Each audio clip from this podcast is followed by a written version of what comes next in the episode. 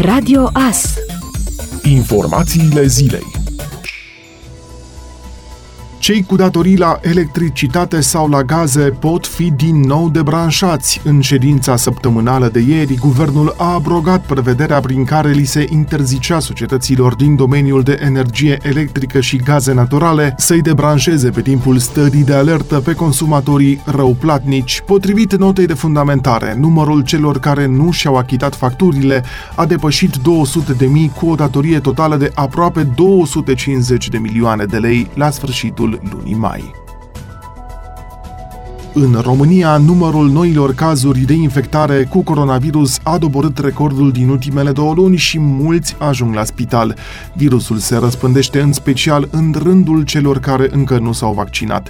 Doar 30% din populația României s-a vaccinat până în prezent.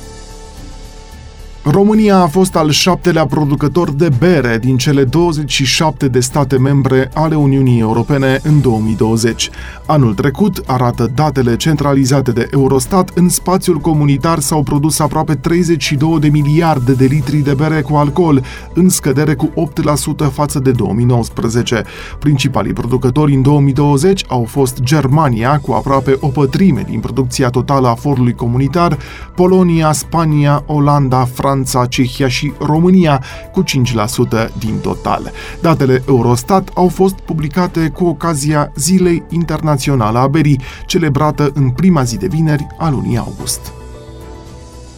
Zoltan Proser, administrator special, acționar și președinte al Consiliului de Administrație al producătorului de cablu Romcap Târgu Mureș și directorul economic Dana Elena Nețoi au fost trimiși în judecată de DICOT pentru prezentare cu intenție de către membrul Consiliului de Administrație, directorul general al emitentului către deținătorii de valori mobiliare de situații financiare inexacte privind condițiile economice ale emitentului în formă continuată și prezentare cu intenție intenție de către membrul Consiliului de Administrație al emitentului către deținătorii de valori mobiliare de informații nereale privind condițiile economice ale emitentului, potrivit unui comunicat al DICOT coroborat cu portalul Tribunalului București. Zoltan Proser și Dana Elena Nețoi sunt acuzați că ar fi indus în eroare și ar fi prejudiciat 11 mici acționari ai companiei cu aproape un milion de euro. Producătorul de cabluri din Târgu Mureș este în insolvență din 2017,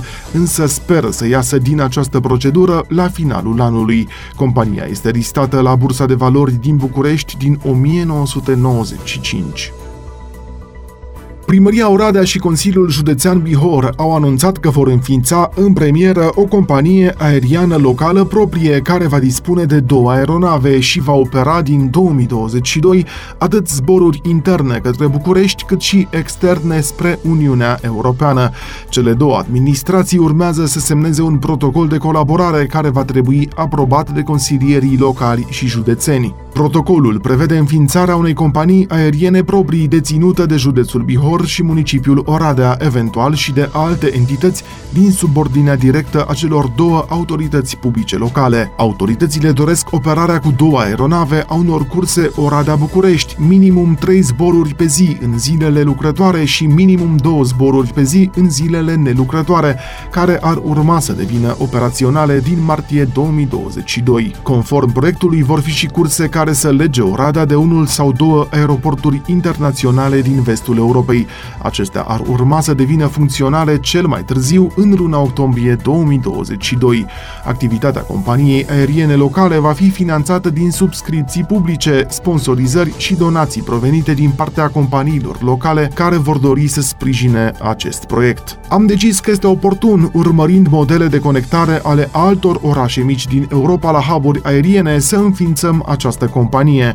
Vom achiziționa sau închiria două aeronave de până la 75 de locuri fiecare, cu care vom opera zboruri spre diverse destinații. Urmărim o scădere a prețurilor pe rutele respective, întrucât cele actuale nu sunt deloc mici, a declarat președintele Consiliului Județean Bihor, Ilie Bolojan, într-o conferință de presă. Ați ascultat informațiile zilei. Rămâneți pe frecvența Radio Astărnăveni.